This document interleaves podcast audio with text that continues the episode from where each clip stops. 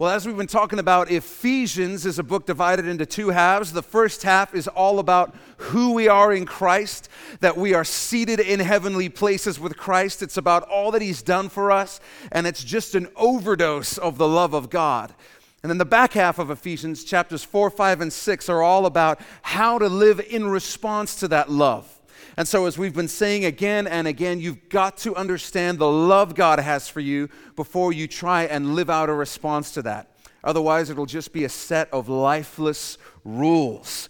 And last week, we ended in chapter 5 with verse 21, where Paul instructed us to live submitting to one another in the fear of God submitting to one another in the fear of God. And this week, we're going to look at three different ways that that plays out in real life. We're going to see what it looks like to submit to one another in the fear of God in marriage, in the parent child relationship, and in the employer employee relationship.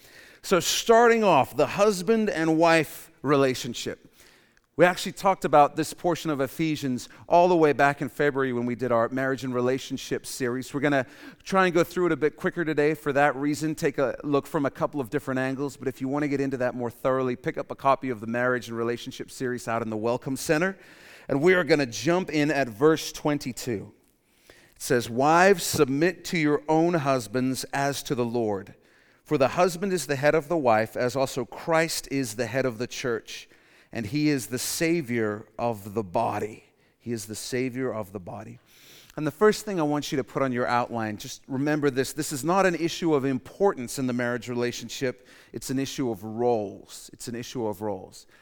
God is not saying the husband is more important than the wife. He's saying, I'm a God of order, and because I am a God of order, I have a structure, because without structure, without vision, things collapse and there's chaos. There has to be a leader. And in God's design, the leader of the home and the family is the husband. Scripture tells us that we are imago Dei. Everybody say imago Dei. You just learned an awesome term. Imago Dei is simply the idea that we are made in the image of God. It means the image of God. And when we were created as men and women, the Trinity got together and said, Let us make man and woman in our image. And so the idea is that both men and women reflect different characteristics of God. God is reflected in both the masculine and the feminine, and God contains both. So both are equal reflections of the character of God, just different aspects of the character of God. And the role he's chosen for the husband, you can put this on your outline too, is that of leader, pastor of the family. Not just leader, but pastor. Not just dictator but pastor, caregiver, spiritual caregiver.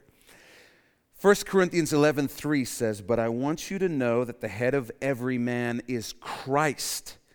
The head of woman is man, and the head of Christ is God." This is really important. I want you to notice that even Jesus Christ lived out his life in submission to the Father. Even Jesus Christ took that role of submission. And, and so here's what's important about that. Knowing that, that takes away any right we might think we have to say, well, I don't want to do that. I don't want to be in submission to somebody else. He says, Wives, be in submission to your husband. Husbands, be in submission to Christ. Christ is in submission to the Father.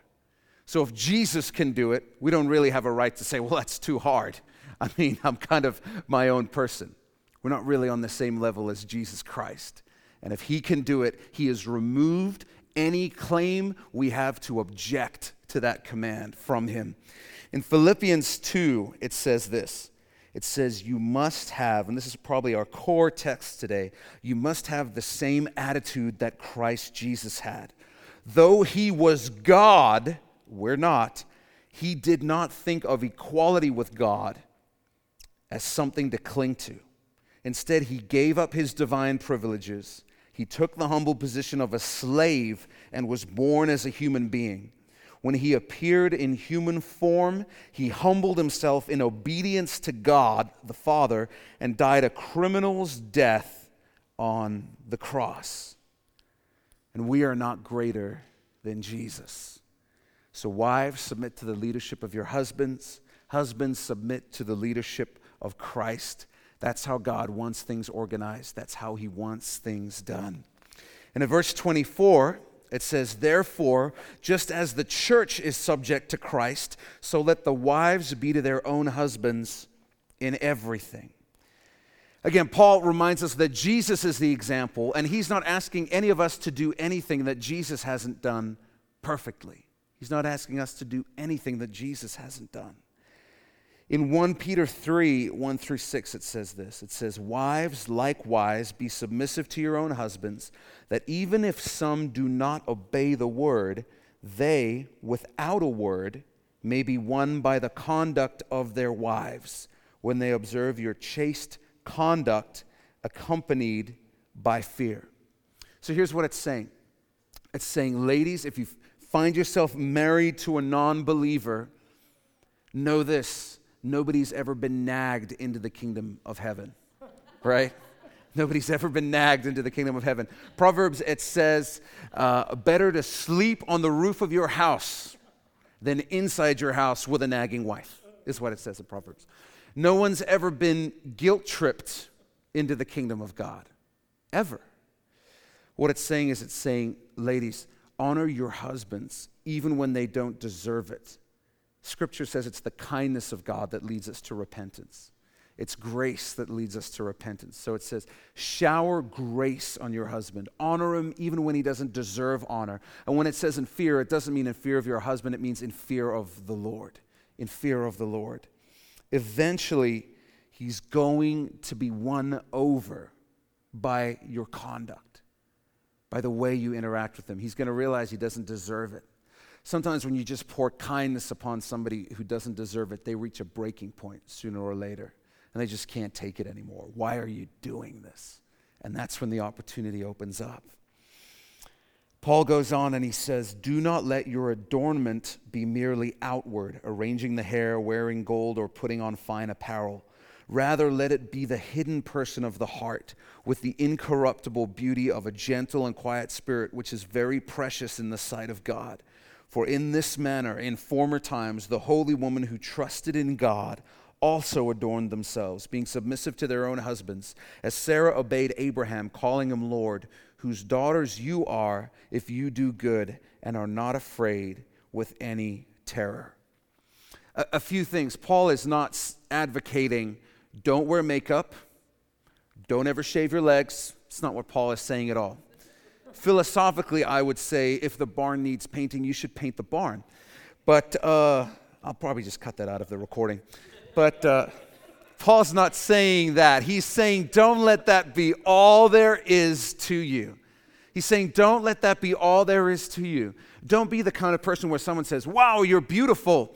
And when they've finished talking to you and had a conversation, and somebody says, what do you think about them? All they can say is, she's pretty. She's, she's got a pretty face. What do you think of her personality? Well, she, she's very pretty. She is very, very pretty. I stand by my comments. She says, Don't be like that. Don't be like that. He says, Take care of yourself, be beautiful on the outside, but let your inner beauty be the greatest part of you, the better part of you. And when he's speaking about a gentle spirit, He's just talking about that contentment that you can have, especially for those wives who are married to a non believing husband. Don't nag your husband to death. Don't guilt trip him to death. Don't be a thorn in his side. Just be gentle, be content yourself, and God will work through that. Remember that you're not God, you're not the Holy Spirit. You let God take care of that issue. But here's the second thing that I want you to notice Sarah, Abraham's wife in Christianity, tends to get a pretty bad rap among Christians. Abraham is known as the father of faith, not the father of the faith, but the father of faith. Scripture says he was a friend of God. It says Abraham believed, he was so full of faith that his faith was credited to him as righteousness. So, in other words, his faith in God is what saved him even before Jesus died on the cross. So Abraham gets this super reputation. Sarah is most well known for laughing when an angel shows up and says, You're going to have a baby. And she's incredibly old. Abraham is like 100. She just laughs out loud at a prophecy from God, and she's struck dumb for a little while. She can't speak for a while by the angel. And so we know her as doubting Sarah. But this is so interesting. Here, Peter in 1 Peter says Sarah is the model for woman of what it looks like to be a respectful, honoring, submissive wife. And he says, You, you want to be her daughters. You want to be considered her daughters by living like her. And it says something very interesting. It says, When you do good and are not afraid with any terror. So, what's it, what's it talking about? I think it's talking about something very, very interesting where Sarah modeled this. As I said, Abraham has, has this great reputation and here's what happens Abraham has just received a prophecy from God. Boom, Abraham, I've chosen you. I'm going to do a work through you. I'm going to give you all this land from here to here and here to here. Now go walk out. Wherever you put your feet, I'll give you the land. So go check out all the land I've given you. Abraham is living on this promise, has every reason to be full of faith. Everywhere he goes, he just miraculously has the land. He's building this massive empire. He's the wealthiest man on earth at this point, just accumulating wealth everywhere he goes. Pretty much all he's doing is walking around surveying his wealth. Yeah, I own that mountain, that one, that valley, that, that, that, that, that. Very, very nice, you know? That's all he's doing. So he should be in a place where he's full of faith. And then in Genesis 12, something really interesting happens. A famine hits the land, and they have to go to Egypt to get food. Just as if you'll remember, Joseph's family had to go to Egypt to get food during a famine as well. Abraham's family has to go. And Mr. Mr. Abraham, Mr. Father of the faith, Father Abraham, gives us this fantastic story in Genesis 12. I'll read it to you. Starting in verse 10, it says Now there was a famine in the land, and Abram went down to Egypt to dwell there, for the famine was severe in the land. And it came to pass when he was close to entering Egypt that he said to Sarai, her name hadn't been changed to Sarah yet, his wife, this is a classy conversation. Indeed, I know that you are a woman of beautiful countenance. Therefore, it will happen when the Egyptians see you that they will say, This is his wife, and they will kill me, but they will let you live. Please say, You are my sister, that it may be well with me for your sake, and that I may live because of you. Classy, right? That's what every woman wants in a man. Facing danger, just tell them you're my sister, and uh, it'll go well for me, okay? That's sort of like the manly man every woman dreams about, right? So it was when Abram came into Egypt that the Egyptians saw the woman, that she was very beautiful. The princes of Pharaoh also saw her and commended her to Pharaoh. And the woman was taken to Pharaoh's house. He treated Abram well for her sake. He had sheep, oxen, male donkeys, male and female servants, female donkeys, and camels. So here's what's happened Pharaoh has seen Sarai and he said, Me likey. And he's taken her, basically, and he's to add her to his harem, basically, as one of his wives, part of the package. And so he's giving all these gifts to Abraham because she's supposed to be his sister. It's kind of like a dowry, is what he's doing. And when you're the king, you can kind of do that. You can kind of say, I like that, I'll take that, here's some compensation. And Abraham's just going, This is fantastic. Look at all this stuff I've got. This is incredible. This is going so well. And so you can kind of get the picture that Sarah is up, you know, looking out the window, and Abraham's there saying, Hey, hey, Sarah, look at all this stuff. Isn't this great? This is going so well. And she's just sitting there thinking, Wow, fantastic. Man of my dreams right there. There's Abraham been wandering around the desert with all his cattle. He's probably covered in dust. We know he's pretty much never ever shaved. And then Pharaoh shows up. He probably finds himself at the gym on a regular basis. You know, he's adorned in gold, wearing a gold Speedo, which they seem to do at the time. And sort of struts into the room and uh, he's got a glass of wine. And hello. She's looking at him. She's looking at Abraham. She's looking at him She's looking at Abraham. And she had to be thinking, it would be pretty sweet to settle down in a palace with the Pharaoh instead of walking around with Captain Cowardice down there. Maybe I'll just stay here. She must have had that thought, but we know from what happens she doesn't. And we can deduce that she was just praying. She's just crying out to God God, you, you got to do something here. My husband isn't going to do anything, he's too busy enjoying all his new toys. And so this is what happens. It says, But the Lord plagued Pharaoh and his house with great plagues because of Sarai, Abram's wife. And Pharaoh called Abram and said, What is this that you've done to me? Why did you not tell me that she was your wife? Why did you say she is my sister? I might have taken her as my wife. Now, therefore, here's your wife. Take her and go away. So Pharaoh commanded his men concerning him, and they sent him away with his wife and all that he had. So he got to keep the gifts. And he's thinking, this is amazing how this has worked out. Clearly, the Lord is with me. And then here, here's what's amazing in Genesis 20, he does the same thing again. And in fact, we find out that he has a, he has a standing understanding with his wife. Anytime they go to hostile territory, she's going to pretend that she's his sister. She's his sister. What a classy guy, right? But what we see is we see Sarah honoring a man who was a coward in that moment, honoring a man with no faith, who wasn't even honoring his own wife. She still honored him. She still honored him. And that's the model. Peter's saying, be like Sarah. Be like Sarah. Let the Lord move on your behalf. Don't always ask yourself the question is my husband worthy of respect? Because there's going to be lots of days when he's not.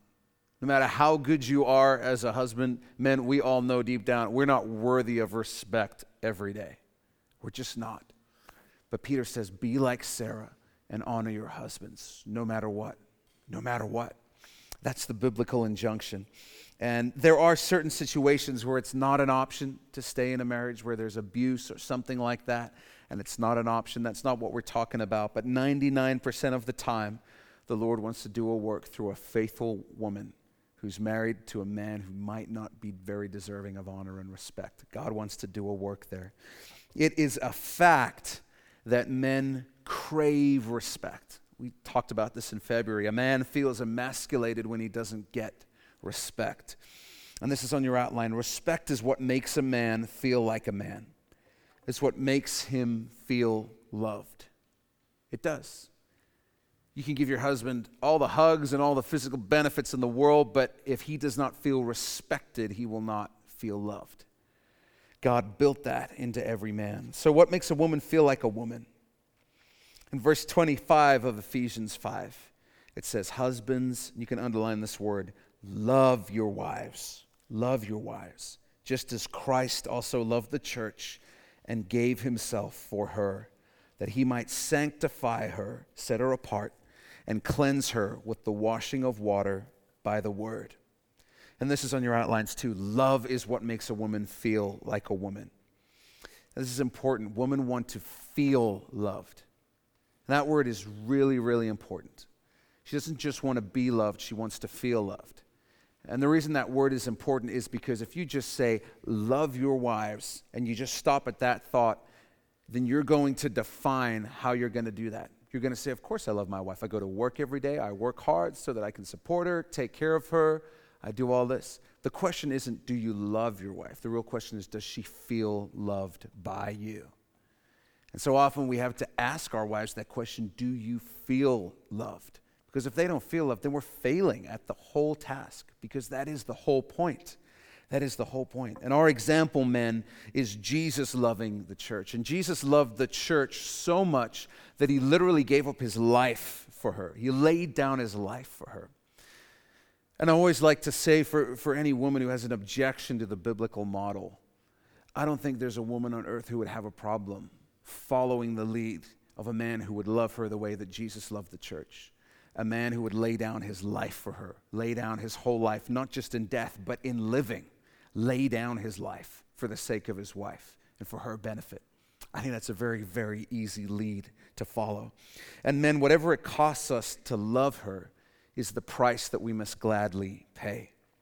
Whatever dreams, whatever hobbies we need to give up, whatever financial sacrifices we need to make, whatever career moves we need to make, whatever schedule adjustments we need to make. We're called to do that in order to love our wives. We're called to love them above our careers, above our hobbies, above all of those things. We're called to lay down our lives. And God's word tells us that it's our job as the pastor of our wives to help set her apart for Jesus, to help her, her love Jesus above all else. And the example is Jesus loving the church by cleansing her with the washing of water by the word. So here's what that's saying. Water is always a picture of the Holy Spirit. in Scripture. And so he says, Wash her with the Holy Spirit by the word of God. By the word. So he's saying, men, you have the responsibility in your family, in your marriage, to make sure that you have a gospel centered, God's word centered marriage. You have that responsibility to bring God's word into your home, into your daily life. You carry that. You don't get to just sit back and wait for the wife to say, hey, let's pray about this. You don't get to sit back and say, hey, hey, we don't really talk about God a whole lot in our home. He's saying, men, you're the pastors of your home. Take the lead.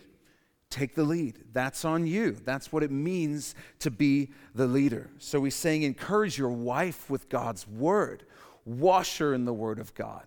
Fill her with the Holy Spirit by getting her centered on Christ, getting her centered on Christ. And, and, you'll notice that God has built a greater degree of sensitivity into women than he has into men. I don't know if any of you have observed this. You know, it's very subtle, but uh, you can observe it if you pay close attention. That women are generally more sensitive than men are. And they're also more sensitive to spiritual things. They really, really are. And so a spiritual heaviness can have a profound effect on a woman that sometimes it doesn't on a man because it, it just goes right over our heads. We're just not paying that much attention. But, but women can discern little changes in the spiritual atmosphere in your home, in your relationship, and all these things. And scripture is saying, make sure, men, that you're encouraging your own wives. And it's so easy as a man to be an encouragement to everybody except your wife. Everybody except your wife. Man, you'll pray for a stranger before you'll pray for your spouse sometimes. You'll share God's word with a stranger before you'll share it with your spouse.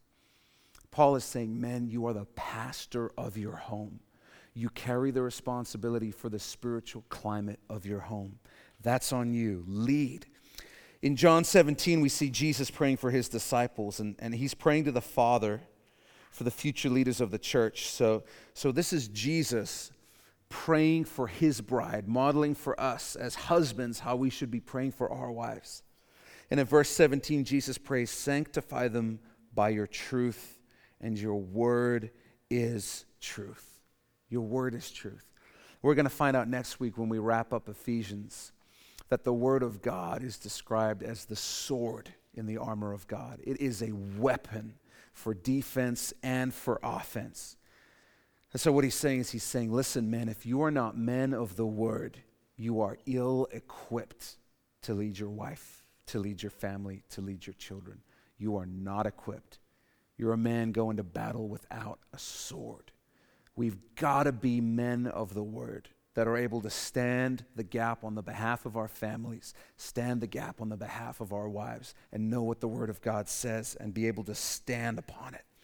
Verse 27, back in Ephesians 5, it says that He, Jesus, might present her, the church, to Himself a glorious church. So he's, he's washing the church in his word. He's filling us with his spirit so that his bride, the church, can be presented to him, Jesus, as a glorious church, not having spot or wrinkle or any such thing, but that she should be holy and without blemish. Men, don't, don't forget, men, that we have our wives for a time. We have them for a time. They're ultimately going to return to Jesus because they ultimately belong to Jesus. So, what he's saying is the same way that Jesus prepares his church to be his bride, He's saying, Husbands, listen, you need to prepare your wives for Jesus. You need to prepare them for Jesus and have that mindset that this is a daughter of God that you've been given care of and oversight of. Remember that. Remember that. She ultimately belongs to Jesus. Verse 28 So husbands ought to love their own wives as their own bodies. And, and I love this because Paul just taps into a universal constant which is selfishness. it's a universal constant, right? He's like, listen, okay, let me break it down for you. Just love your wife the way that you love yourself. Whoa, whoa, whoa. That is a hard, hard command. Hard command. He goes on and he says, For no one ever hated his own flesh, but nourishes and cherishes it, just as the Lord does the church for we are members of his body, of his flesh, and of his bones. And then he quotes Genesis 2:24, "For this reason a man shall leave his father and mother and be joined to his wife and the two shall become one flesh."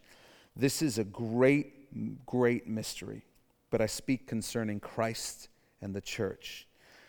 Paul says that's love defined for husbands. Love your wives the way that you love yourself. He says you love yourself. You're already great at it. Just do that same thing for your wife. You're a professional at loving yourself. So when you walk in your house and you just think, I'm going to sit down because I'm tired and I shouldn't have to do anything right now. He says, the way you love yourself in that moment, love your wife the same way. Look at her and ask yourself, is there anything that she needs? Love her the way that you love yourself. In verse 33, he says, Nevertheless, let each one of you in particular so love his own wife as himself and let the wife see that she respects her husband. And this is what submitting to one another in the fear of God looks like in marriage. If you do this in marriage, I promise you won't have marital issues.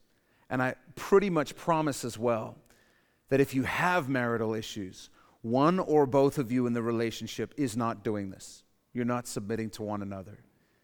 I, I've shared this before, but I know marriage counselors who, when a couple walks in, they just ask one question right away and they just say, okay, which one of you isn't submitting to the other in the fear of the Lord? Who is it? It's the only reason you're here. One of you or both of you isn't doing that. And I know guys who've never been wrong when they say that. And it comes out when one spouse begins saying of the other, well, they should be doing this. And what they're really saying is, well, the issue isn't, isn't whether or not I'm submitting. The issue is that they're not submitting to me. That's the issue. And someone says, well, well, well, if you're submitting to them, then you won't really have that problem. You won't really have that problem. It's kind of like you, don't go to a birthday and give someone a gift and then say, now you give me a gift. You don't do that. That's not the whole point. Paul says, you only have responsibility for yourself. You only have responsibility for yourself. You don't submit to them so that they will submit to you. You submit to them so that God can flow through you in that relationship and lead the other person to that right place. But the deadlocks that happen in marriage, man, how often are the deadlocks in relationships based around, I'll submit to you if you submit to me? No, I'll submit to you if you submit to me. And you have that deadlock. That's the marriage deadlock. So I always like to say this men, when it's deadlocked, we go first. It's what it means to be the leader. You don't just get to be the leader when you're at the pizza buffet and want to go first. You have to be the leader as well there's a crisis in your marriage. You have to break the deadlock, just as Jesus broke the deadlock over the issue of sin. And now Paul's going to shift gears as we head into chapter 6, and he's going to talk about the child parent relationship. Verse 1, he says, Children, obey your parents in the Lord, for this is right. Honor your mother and father, which is the first commandment with a promise, that it may go well with you and you may live long on the earth. And that promise is found in Exodus 20:12 and Deuteronomy 5:16. It's the only promise it's the only command that's connected with a promise of long life and happy life and life going well with you. Colossians 3:20 says it like this: "Children obey your parents in all things, for this is well pleasing to the Lord." So let, us get this clear for us who are parents and everyone who's going to be a parent in here one day. Your, your children honoring you as their parents pleases the Lord. It's what He wants in black and white and it will result in blessing for them. When your children are young, you will ultimately decide what behavior is and is not acceptable. It would be ridiculous for me to say, my three year old chooses not to honor me. It's not really their choice, it's really your choice as a parent to decide what's acceptable, to decide whether your children will be pleasing to the Lord, whether they will receive blessings from the Lord. Parents have a responsibility to their children to lead them into God's blessing. You can fill that in on your outline. Parents have a responsibility to their children to lead them into God's blessing. You have a responsibility to lead them into God's blessing. As they get older, you'll truthfully have less and less control as their, their natural independence increases. But in those early years, you will decide what is acceptable and what is not acceptable. This is a parental responsibility in those early years, far more than it is the child's responsibility. In verse 4, he goes on and he says, And you, fathers, do not provoke your children to wrath, which just means anger, but bring them up in the training and admonition of the Lord. Colossians 3:21 says, "Fathers, do not provoke your children lest they become discouraged." Discouraged. So what does it mean to provoke your children? It simply means to load them down with expectations, to load them down with expectations, to live vicariously through them. If you see the hairstyles that my boys have, you might deduce that I am living vicariously through my young boys. I might need to work on that. I'm definitely living vicariously through them. Don't waste your hair. Bask in its glory. So, we are told that fathers provoking their children can produce two outcomes. One is wrath, that's anger, and the other is discouragement. Discouragement. How many of us have issues that we're still dealing with today as the result of parents that had expectations of us or hopes that we would be something other than what we were created to be. Isn't that unreal? You don't really grow out of that. That cuts deep. You, you deal with those issues for the rest of your life. Paul puts forth something completely different. He says, Listen, guys, your children were created by God with purpose and destiny. And this is the key God has a plan for their lives. God. God has a plan for your lives, you know. My old pastor used to have a saying that had great insight into this dynamic. He would always say, Jesus loves you and everyone else has a wonderful plan for your life. This is what he would say. Everyone else has a wonderful plan for your life. But when you think about it as believers, what we believe is that every single one of our children, every child is made with a purpose and a destiny that is chosen by God before they were even conceived. And so we go to war with God's plan for our own children when we say, Thank you for the suggestion, God, but I'd rather see them become this. He says, Listen, you are putting anger into your child, you are putting discouragement into your child by expecting them to be something that they are not. I know my dad always hoped that I would be an academic, and I had a praying mom, so she was a discerning mom. She's one of these moms who could just look at me and she's like, he's not going to be an academic. you know, she just knew. And so she prayed and prayed. And when I was around middle school, I think my dad started realizing he's probably not going to go and pursue a doctorate of anything. And, and I was released of that expectation. And we, and we had the mentality now of, okay, I'm gifted with language, I'm gifted with, with vision and, and things like that. But when it comes to math, I am awful. This isn't in my notes, so I'm going to tell you guys a story. This is one of my favorite stories about math. So I was homeschooled in the 11th grade. And in the 11th grade, as you know, here in Canada, you can do math for the last time in the 11th grade. You don't actually have to do it in the 12th grade. So in the 11th grade, I did intro to math you know, which is like math for dummies. Um, and so, as, as a homeschool student, you, you had to sort of do this whole module for a semester. Then you'd go into a testing center and you'd do an exam. 50% was the pass mark. So I went in, this is my final exam for Intro to Math 11, the glorious end of math forever for me, and I got a 41 first time I did it. Now you're allowed two more attempts and if you fail the third one, you have to redo the whole module again. So I went the second time and I got a 46. But I had just got a Palm Pilot. Do you remember when these things were like only black and white and were like bigger than your phone? Everyone was like, What is that thing? You know, it's like it's got my calendar in it. It's the size of a notebook and it's got my calendar in it. Technology is amazing. You know, it's like a notebook? Yes, but it's $350. So I had one of these and, and the teachers didn't even understand what it could do yet. So, for my third and final attempt, I took every formula and put it into my PDA right there. And I took my PDA with me, had it right next to me, and cheated all the way through the entire exam. And I got a 51.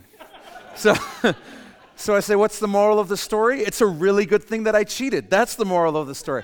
So, I, and uh, basically, it's, it's good though, because I cheated, but I promise I would never do anything with the knowledge I pretended to have. So I walked away from math forever, but I just knew, I just knew I'm never, ever, ever going to use this. I'm never going to use this.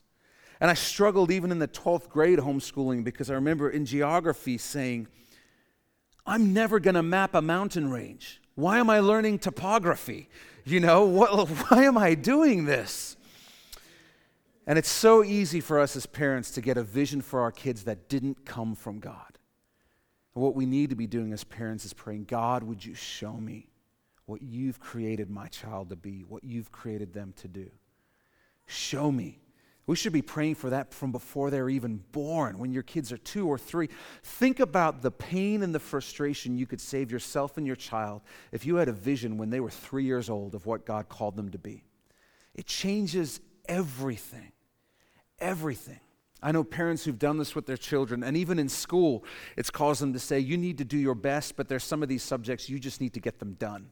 We know you're never, ever going to do anything with this, so you just need to be faithful and get this done. But there's not the burden on them of, like, well, you've got to be great at this because you're going to be a scientist. And if you're going to be a scientist, you got to know chemistry. And there's a burden that's put on the kid, and it develops anger, and it develops resentment, and it develops discouragement. The wise father recognizes that he is not God, and therefore his children are not to be molded, they're to be unfolded. In other words, we, we have the privilege of watching our children, prayerfully observing them, and seeing what the Lord has already put into them. And we get to partner with God in the process of bringing that to light. Deuteronomy 6, 5 through 7, this, this is part of what is known as the Shema. It says, You shall love the Lord your God with all your heart, with all your soul, and with all your strength. And these words which I command you today shall be in your heart. You shall teach them diligently to your children, and shall talk of them when you sit in your house, when you walk by the way, when you lie down, and when you rise up.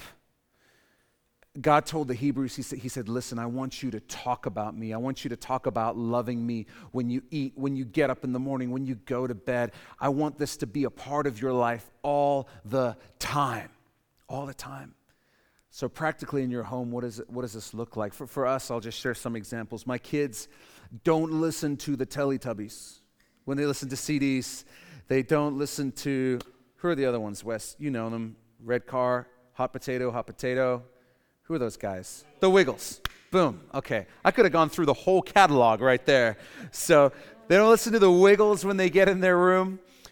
My kids listen to music that is centered around Christ. You know why? Because when they're done and they're walking around the house later in the day, that's what they're singing subconsciously. Yeah, and I don't want my kids just walking around singing some ridiculous, mundane, idiotic lyrics that somebody else decided should be in my kid's head. I want them having Christ centered thoughts. So they're speaking about him throughout the day. And it's not a fear thing. It's not like if they listen to this music, they're going to get, you know, contaminated. It's the issue of what do I want pumping through their subconscious? I want the blessings of Jesus and the love of Christ permeating their consciousness. It, it, it's having things in your home, even those ridiculous signs that you see in some people's homes where you're like, really? Did you really need to knit that Bible verse and frame it? But listen, your kids grow up seeing that every single day. Every single day. They will remember that for the rest of their lives. And so it's putting little stuff all over your house that creates these triggers that reminds you about who God is. It, it's having a, a, family devotion at the end of dinner or even during dinner, just reading them a Bible story, talking about God. We have our kids as we go around and pray. Every kid prays and says one thing that they're thankful for that day.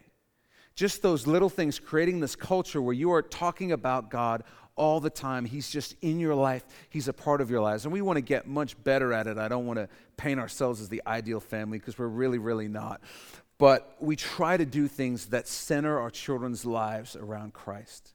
Even in their behavior, the model is Jesus. It's not don't do that because it's bad. It's hey, don't do that. Remember, Jesus treated us this way, and so we treat people this way, like Jesus did. We try to center everything around Jesus Christ. And you notice that God's word assigns responsibility to the husbands. He doesn't say, Men, tell your wives to make sure that your home is centered around Christ. Because that's what we want to do as men. We want to be like, Hey, I think we should be more Christ centered in our home. Okay, well, I'm done. He says, Listen, make sure it happens. You carry that responsibility, men. You carry that responsibility. As parents, we have an enormous responsibility, and this is huge. The way we teach our children to interact with us will form their paradigm of how they should interact with their Heavenly Father. I'll say that again. The way we teach our children to interact with us will form their paradigm of how they should interact with their Heavenly Father. There are so many people who just struggle with the idea of a loving Heavenly Father because they don't even have the reference point of a loving earthly Father. The Holy Spirit can do a work, but they have, they have to get through this whole paradigm that's been built into them of what a father is. And this is why obedience matters. Do you want your children to fight and resist God? Then let it slide when they fight and resist you. Just let it slide. And that'll be their paradigm of how you interact with a father. Do you want your children to submit to the Lord and experience the blessings of obedience to Him? Then teach them to obey you. They need to understand that their obedience to you is for their benefit. They need to understand hey, you, you know what? It's not that the road is a really fun place to play, right? This is for your benefit. And in fact, I expect obedience because I don't always have time to explain to you why it's for your benefit. You don't even always need to know why it's for your benefit. But you do need to know you can trust me because I'm your dad. You can trust me. It's for your benefit. If you want to develop that mindset in your children, then teach your children to honor you, teach them to obey you. If you want to teach them to doubt every single one of God's promises, you want to teach them to fight and resist God, just let it slide when they don't believe you. Let it slide when they resist you. Let it slide when they fight you. And it'll transfer into their relationship with God. I promise it'll transfer into their relationship with God. The way we teach our children to interact with us will form their paradigm of how they should interact with their Heavenly Father. And all of these relationships that Paul's talking about are designed to help us understand our relationship with Him, with the Heavenly Father. Our children's relationships with us should be based on our Heavenly Father's relationship with us. It should be modeled in how we interact with our children as well. Now, Paul finally looks at the employer employee relationship. One of the great problems we have to overcome in our first world context is this issue of, of leadership. And most of us have never lived under a monarchy or a dictatorship, we, we've lived in democracies. And so, the one problem with democracy is that it's not really an invention of God. This might shock you, but every time a democracy appears in the Bible, it's a bad thing. It's a bad thing. When the people of Israel say, even, hey, we, we want a king, and God said, well, I'm your king. No, no, no, we want a man king. Didn't work out well. Anytime the people got together and got in charge, it did not work out well. The Laodicean church, the last days church that appears in the book of Revelation, that's the church that's run by the collective, all the people. It's a total democracy. That's the church Jesus says, I wish you were either hot or cold, but because you are neither, I vomit you out of my mouth. Jesus is into monarchies, he is the king of kings. And so when you live under a monarchy, you have a different mindset. You hear things like, it is decreed that the king says, let this be done. Whether you agree with it or not is irrelevant because the king has decreed it, right? But when you're raised in a democracy, you tend to sort of get the idea of, well, I didn't, I didn't vote for that.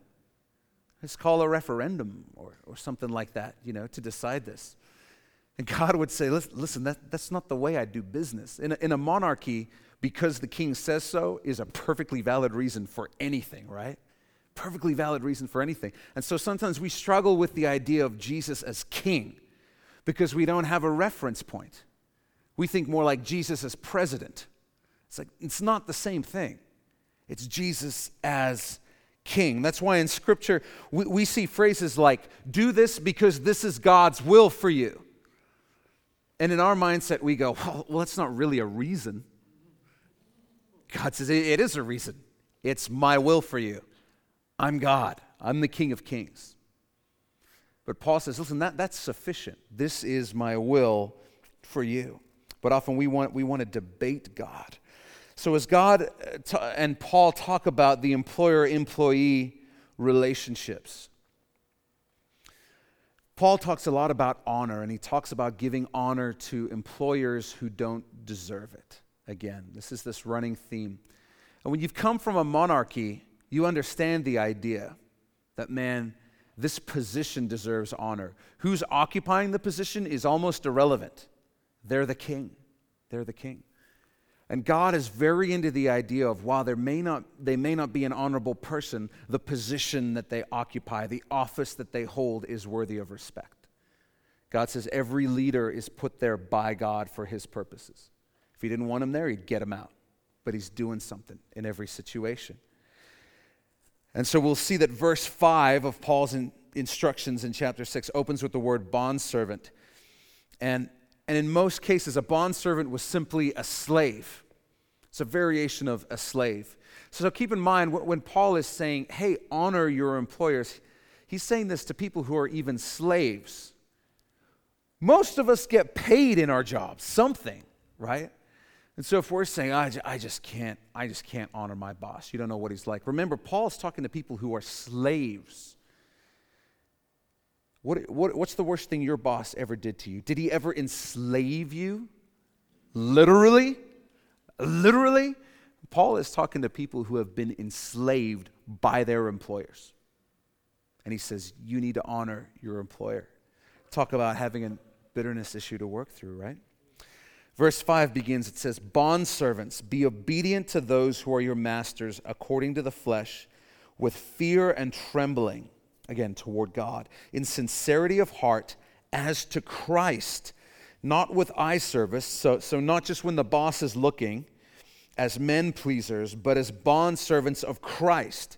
Don't view yourself as a slave to your employer, view yourself as a slave to Christ. Work to Christ because Christ is always watching. Don't just be a good worker when your boss is around. Doing the will of God from the heart with goodwill, doing service as to the Lord and not to men knowing that whatever good anyone does, he will receive the same from the Lord, whether he is a slave or free. And this is an important truth. The, the eternal rewards that await us in heaven have nothing to do with our social standing on earth. Nothing. Nothing.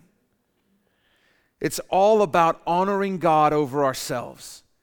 And in our work, we can do that whether we are a slave or the richest man in the world.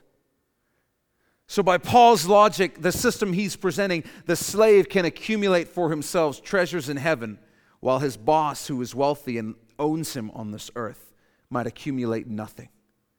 Because it's all about honoring God above yourself. That's how God's economy works. He's not impressed with our social standing. Even when we're working for a boss who's a jerk. We talked about this last week we can redeem our work by doing it for the Lord instead of that person.